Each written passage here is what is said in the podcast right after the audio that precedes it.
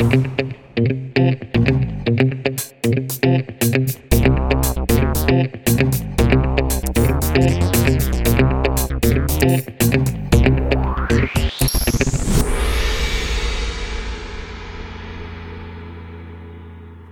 Bentornati ad un nuovo episodio di Gong, il podcast di Round 2. Eh, vi chiediamo scusa se non stiamo pubblicando troppo assiduamente, ma eh, negli ultimi tempi il mercato insomma ci dà pochi spunti e lo sapete, noi vogliamo registrare queste puntate quando c'è qualcosa da dire. Ci siamo interrogati oggi se fosse il caso di andare a indagare un pochino più approfonditamente non tanto le dichiarazioni di Microsoft, ma alcune novità emerse sulla sostenibilità del Game Pass, o meglio, insomma, sull'effetto che il Game Pass ha sulle vendite di alcuni giochi, ma più Spoiler, che dichiarazioni basse, nel basse. senso che ovviamente è difficile vendere un gioco se poi è disponibile all'interno del catalogo. Però, insomma, siccome non sono dichiarazioni, ma sono eh, contenuti emersi dai documenti legati sempre all'acquisizione di Activision Blizzard, che è un argomento anche un pochino troppo abusato, eh, abbiamo deciso invece di registrare questa puntata concentrandoci sulle uscite, vogliamo parlarvi di due prodotti che abbiamo giocato in questi giorni. Non prendete queste nostre insomma, eh, impressioni come delle recensioni, perché nessuno dei due prodotti l'abbiamo Mai. giocato estensivamente, ma vogliamo parlarvi da una parte del remastered di Metroid Prime che in realtà come tale è stato promosso ma in realtà si tratta veramente di un remake grafico e poi di Wild Arts la risposta di Electronic Arts a eh, Monster Hunter. Direi di iniziare insomma dal eh, titolo Nintendo che abbiamo giocato su Switch Sì, un ritorno alle origini secondo me anche abbastanza sorprendente, nel senso che eh, si era vociferato per tanto tempo, forse addirittura troppo, di eh, questo ritorno sulle scene, si era parlato anche di una possibile trilogy, nel senso che i Metroid Prime sono ufficialmente tre, nell'attesa di quel quarto capitolo annunciato ormai troppi anni fa e che non accenna a ritornare sulle scene. Appunto, si era parlato di una possibile collection con i due giochi apparsi pubblicati su GameCube e poi eh, il terzo capitolo che è per, per Wii. Non è successa questa cosa, ma eh, durante il direct è stato shadow droppato almeno in formato digitale, appunto, il primissimo capitolo originale, quello che è riuscito a ridefinire la saga di Metroid, eh, inaugurando appunto poi la serie Prime e credo, sarai d'accordo con me Francesco, immediatamente a far balzare agli onori della cronaca Retro Studios come, come team di sviluppo. Bravissimi proprio a livello sia di design che artistico che tecnico, perché all'epoca era un gioco veramente impressionante. È un'operazione particolare perché esce in formato fisico il 4 di marzo, quindi a distanza di, di qualche tempo. Ma la cosa secondo me molto originale, come accennavi tu, è il modo in cui l'hanno presentato. molto originale se non addirittura colposo più che altro perché Sì, hanno utilizzato un gergo, quello appunto della, della remastered, che solitamente è legato a ben altro tipo di produzione. Sta nel titolo, eh? cioè si Sì, chiama sì. proprio remaster. Metroid Prime Remastered e di solito si tratta di quelle operazioni che recuperano il gioco in formato originale e si limitano un attimino a eh, migliorare la risoluzione, magari la qualità delle texture. In realtà qui secondo me si può parlare se vogliamo entrare proprio a essere super specifici di una, super specifici, di una remastered plus, ma secondo me si può parlare anche proprio di remake grafico, in quanto proprio tutto l'impianto estetico poligonale è stato ricostruito da zero, con eh, un effetto... Diciamo che se magari non tutto, però molto, cioè ci sono tanti elementi che hanno Sì. visto un aumento dei poligoni, un miglioramento delle texture, addirittura alcune animazioni cambiate, cioè non è un gioco completamente No. rifatto da zero, però in larga parte sì. Certo, in più eh, sono stati introdotti nuovi eh, meccanismi di controllo, quindi Ah, insomma vero. anche a livello ludico secondo me c'è un miglioramento, anzi una- un ammodernamento, un'attualizzazione che per me avrebbe mh, benissimo giustificato non solo l'etichetta di remake, ma lo voglio dire rispetto a quelli che sono gli usi di Nintendo, forse anche un price point un pochino più alto, perché insospettabilmente questo prodotto è venduto a 39 euro, che rispetto a quelli che sono gli standard eh, di Nintendo, pensiamo a Pikmin Deluxe, eh, O pensiamo a Skyward Sky- Sword. Skyward Sword, Anche esatto. Skyward Sword avevano cambiato il sistema Eh. di controllo in peggio. sì, esatto. E, ecco, pens- pensando a quelle che sono gli usi della grande N, ecco, eh, secondo me questa operazione è addirittura virtuosa, forse anzi è il primo esempio di un recupero nostalgico che non viene proposto a prezzo pieno. È tutto molto vero, credo che ci sia una spiegazione, qui stiamo un po' speculando, ma eh, di questa versione riveduta e corretta si è parlato davvero per tantissimo tempo, cioè siamo nell'ordine del più di un anno. Sì. Forse Nintendo lo aveva effettivamente già pronto, poteva annunciarlo in altri momenti. È chiaro che viene da pensare che potesse essere l'ottimo preambolo per appunto Prime 4, che però non accenna ad arrivare, quindi probabilmente a un certo punto ha detto ok, usciamo e basta. Sì. Eh, il punto è che sembra che loro stessi, forse a furia di internamente rinviare la comunicazione di questo gioco, che poi appunto non a caso è stato lanciato direttamente alla fine del direct, l'hanno forse fatto un po' passare per abitudine loro per una produzione meno spinta e meno da mostrare col petto all'infuori di quanto in realtà non sia, perché poi in realtà, e qui andiamo a parlare poi della componente ludica, Metroid Prime era un capolavoro, perché secondo me non si può definire con altro termine, all'epoca e anche oggi, forse in maniera anche un po' insospettabile, dimostra di reggere il peso degli anni in maniera egregia, non tanto per gli adattamenti al sistema di controllo che comunque non sono banali, ma quanto perché la sua struttura ludica è davvero di finissima fattura. Tanto è vero che, eh, per esempio, si era parlato tanto all'epoca, mi ricordo, la diatriba che avevamo vissuto entrambi, perché ormai qualche anno sulle spalle ce l'abbiamo, Ahimè. è eh, sul fatto del first person adventure rispetto invece ai first person shooter, cioè non è un FPS nonostante l'inquadratura sia quella, c'è anche l'arma in soggettiva, eccetera, eccetera,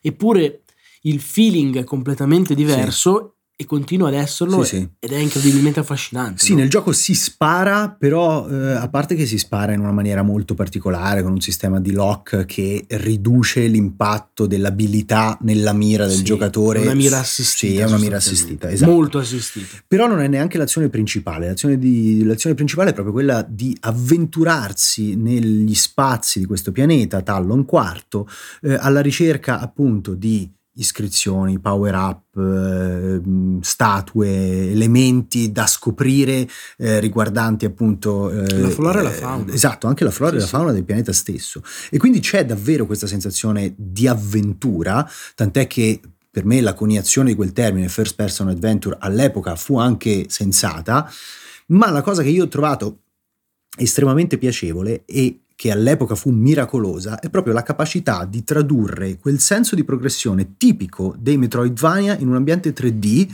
Nessuno l'aveva mai fatto prima, se non altro con questa efficacia e, e con questa E qualità. quasi nessuno l'ha fatto anche dopo, tenderei a dirti. Cioè, forse è, è così fresco e così attuale proprio per la sua unicità. Ci siamo anche chiesti in live, ma come mai nessuno poi ci ha più provato? Forse la risposta è banalmente che è qualcosa di molto difficile da fare e che la classe che ha dimostrato negli anni Retro Studios, anche per esempio con Donkey Kong, è veramente di, di primissimo piano. Cioè, il punto è che sono riusciti con una naturalezza clamorosa a far fare questo salto dal 2D al 3D a Metroid senza snaturare la serie, eppure al tempo stesso, secondo me, dandole un'anima totalmente diversa. Tra l'altro, io personalmente preferisco questa anche perché all'epoca, e questo forse è un elemento che un filo si è perso, cioè l'operazione di remake grafico è sicuramente di valore. Io ricordavo all'epoca un Metroid che era una roba fuori di testa, anche solo la mappa in 3D in un angolino era una cosa che per quegli anni lì non si era mai vista. Sì.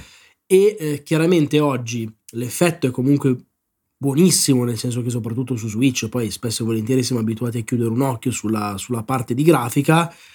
In questo caso non lo fai sicuramente, però è anche vero che non è più il gioco che come allora ti lasciava veramente a bocca aperta, cioè era estasiante da quel punto di vista. Sì, però io lo trovo estasiante invece ancora oggi dal punto di vista ludico. Tu hai citato la mappa e secondo me è un elemento importante anche proprio nella fase di esplorazione, perché ogni tanto ti trovi proprio a scandagliare la mappa in 3D, in 3D eh, poligonale sostanzialmente per capire dove potrebbe essere un segreto e poi però integri questa operazione ad un momento invece di esplorazione visiva che fai proprio utilizzando gli stick analogici, magari con il nuovo sistema di controllo per guardarti intorno. Quindi ci sono queste due eh, fasi, una che arriva direttamente dai Metroidvania bidimensionali Certo. e una che invece è inedita perché è proprio tutto tra- trascritto, eh, tradotto in ambiente 3D, che secondo me eh, si integrano in maniera veramente molto molto felice.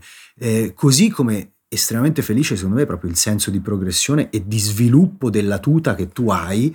Ogni power up che trovi ti permette davvero, in linea poi con quelli che sono gli archetipi del genere, di andare a esplorare una zona della mappa completamente inedita, quindi è proprio un avanzamento molto molto trascinante. È impossibile non citare tra i pregi anche direi tutta la direzione artistica che Bellissimo. riguarda sia proprio la componente visiva, l'ispirazione dei mondi. La cosa che più ho amato all'epoca e che secondo me vale ancora oggi di, di Metroid Prime secondo me è il senso di un ecosistema alieno. Bravo, cioè, la biologia di esatto, Talon. È incredibilmente unico, tutta l'idea del Fason, che è questo materiale che corrompe le cose e le cambia, che è poi il tema di tutta la trilogia di Metroid, Prime ovviamente, eh, nasceva da lì e aveva una potenza straordinaria, cioè io ricordo la prima volta che arrivi a Fendrana Drifts con quella musica lì, perché anche la musica è eccezionale, è rimasta tale, esatto, bellissima. stranissima, proprio a suo modo anche a volte un po' organica, a volte un po' robotica, è proprio qualcosa di unico a livello di, di panorama sonoro, è davvero, diciamo che eh, il merito di allora risuona forte anche oggi. È un, un'analogia, secondo me, ci sta anche con Dead Space, nel senso che anche quello, quello è un remake totale, che per assurdo, come scrivevo nella recensione che ho scritto per Final Round, denota quanto enorme fosse all'avanguardia la pubblicazione originale. Cioè, è un gioco che oggi funziona, diverte, eh, ma che ti fa capire davvero che lavoro ineccepibile era stato Fu fatto, fatto allora. all'epoca. Sì, si vede in entrambi i casi un pochino il peso degli anni. Si vede sì, che, un, certo. che, sono operazioni datate, sì. però ancora oggi restano veramente eccezionali e quindi ve lo consigliamo proprio spassionatamente. Il secondo titolo di cui vogliamo parlarvi invece è Wild Arts, un titolo che esce fra un paio di giorni formalmente, c'è un accesso anticipato per chi eh, sottoscrive l'abbonamento di Electronic Arts.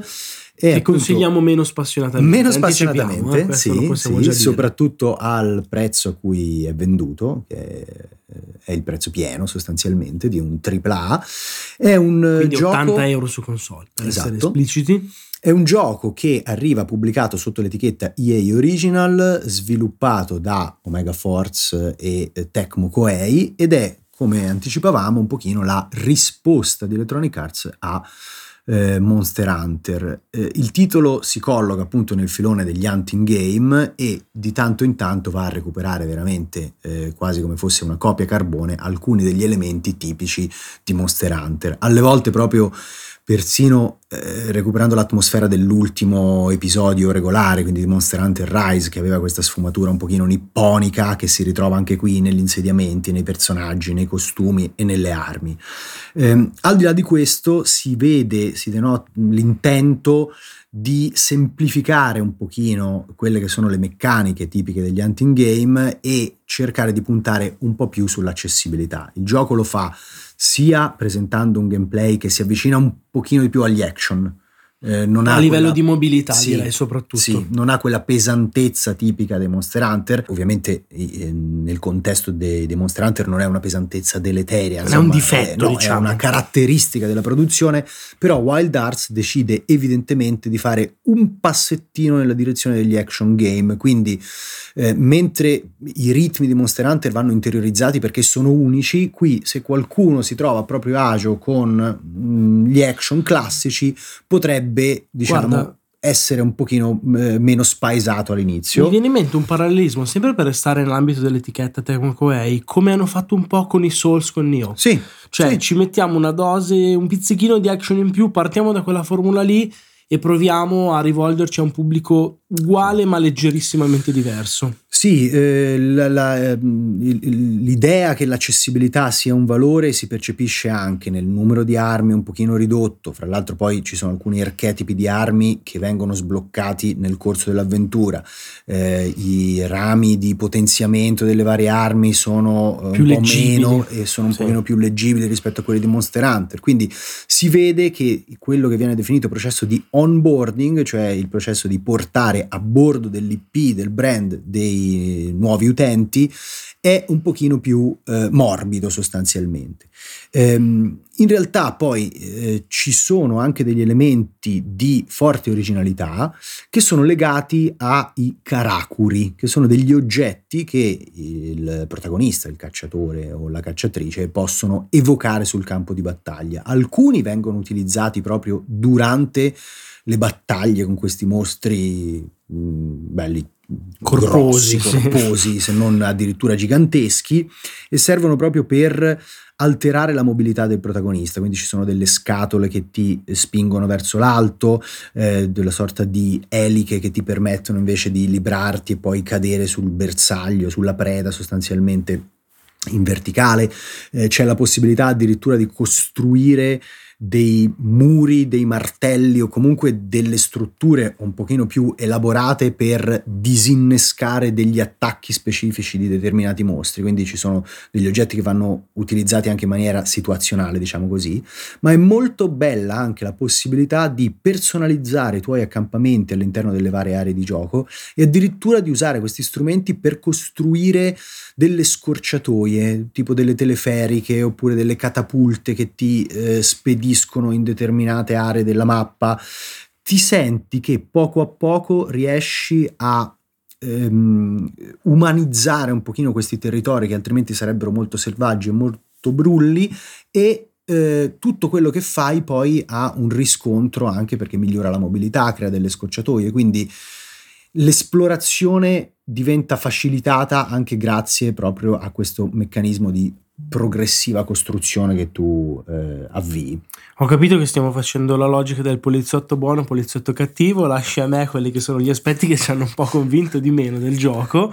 Eh, no, eh, beh, sono due, sono grafica ed estetica, possiamo dividerceli eh, se vuoi. Va bene, eh, allora diciamo che in generale sicuramente il problema di fondo che abbiamo accennato all'inizio rimane, nel senso che a livello produttivo è un gioco eh, con un price point abbastanza improponibile, sì. nel senso che arriva venduto a prezzo pieno eh, a fronte di una produzione che non sembra assolutamente giustificare anche il fatto che sia pubblicato in versione console solo e soltanto per PlayStation 5 sì. e Xbox Series X e S, quindi diciamo per le piattaforme next gen o di attuale generazione a seconda dei punti di vista. È un gioco che non ha nulla eh, di così spinto, di così capace di eh, far avvertire un salto generazionale, ma anzi colpevolmente è un titolo che dal punto di vista visivo si posiziona in maniera netta sotto Monster Hunter World, che sì, è un sì. gioco di ormai più di qualche anno fa e che eh, a livello proprio tecnico, diciamo, è, appare particolarmente indietro a livello di eh, conteggio di, di, poligoni, a livello di shader, a livello anche banalmente di texture, cioè capita di vedere una resa di superfici veramente molto, sì. molto, molto arretrata. Sì, siamo nella fase. Mh mm, preliminare diciamo della vecchia generazione cioè eh, è indietro di una generazione sì. adesso siamo nella fase più esatto. o meno esatto. preliminare di PS5 sì. e Xbox Series X questo è nella fase preliminare di PS4 e io voglio arrivare a dire che è anche sporco perché uh, nel senso al di là certo. proprio del, colpo della poligonale sì, del colpo d'occhio c'è il level of detail che è proprio gestito male, ci sono effetti di pop-in che interessano ombre, elementi proprio poligonali, insomma, del mondo di gioco assolutamente si vede che è una produzione forse anche un pochino affrettata nella fase di lancio e come dicevo stamattina in live mi viene anche da, da chiedermi se questa sorta di fretta di arrivare sul mercato non sia stata imposta dal fatto che magari all'orecchio di Electronic Arts o di Tecmo Koei sia arrivata la voce del, eh, dell'esordio sì. di Monster Hunter Rise anche su console casalinghe. Perché lo dicevamo fino a qualche mese fa, prima dell'annuncio eh, che Monster Hunter Rise sarebbe arrivato anche su, su, Xbox e PlayStation. Tra l'altro su Xbox dentro Game Pass, che esatto. è un esatto. ulteriore problema per l'utenza Xbox, nel senso che quello se sei abbonato lo giochi gratis. Certo, questo, questo lo devi pagare 80 euro. Dicevo, qualche mese fa Wild Arts aveva tutto il senso del mondo anche proprio da un punto di vista commerciale perché magari c'erano tanti utenti che si erano lasciati incuriosire da Monster Hunter ma non avevano Switch, non avevano quell'ecosistema e quindi volevano un po' qualcosa di, di alternativo esatto su, su, PlayStation o Xbox e invece adesso non solo c'è una concorrenza diretta ma c'è la concorrenza diretta di un prodotto che, si porta, che porta con sé un nome, un'eredità una quantità di contenuti che sono veramente monumentali, quindi insomma diventa ancora più difficile giustificare il prezzo pieno. L'altra cosa che eh, direi che con questa possiamo chiudere non ci ha convinto pienamente e che in qualche misura è legata sempre a mm, una tecnica non particolarmente sì, brillante sì. è proprio il eh, monster design perché l'idea di base dei mostri di Wild Arts è quella di eh, insomma queste creature che eh, in qualche maniera vengono parassitate da un elemento vegetale, un elemento vegetale però che non si presenta mai come eh, particolarmente spiacevole o eh, malvagio, anzi è un elemento vegetale esteticamente rigoglioso. molto bello, rigoglioso, sì, fatto sì. di boccioli, fatto di petali, fatto di eh, radici che però comunicano l'antichità, insomma, della, eh, de, appunto della sfera, della della flora. Sì, per assurdo, una vita che è talmente inarrestabile che si appropria del, del, mondo, del mondo, animale, creando esatto. degli ibridi che per intenderci sono un po' Bulbasaur, per, sì, per capirci, sì.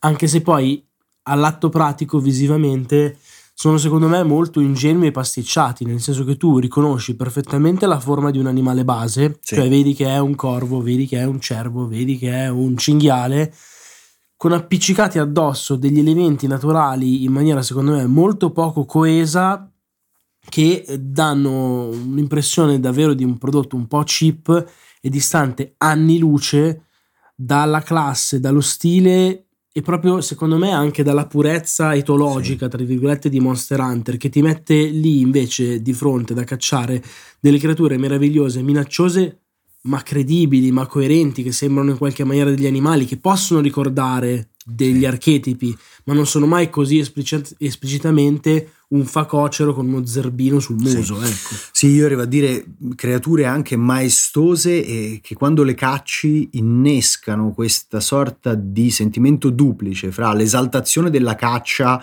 eh, legata all'abbattimento appunto sì. di questi predatori veramente eh, ferocissimi e anche un pochino di dolore sì. nella consapevolezza che stai abbattendo veramente una creatura meravigliosa, degna di rispetto. Sì, esatto. Questa cosa qui in Wild Arts non c'è.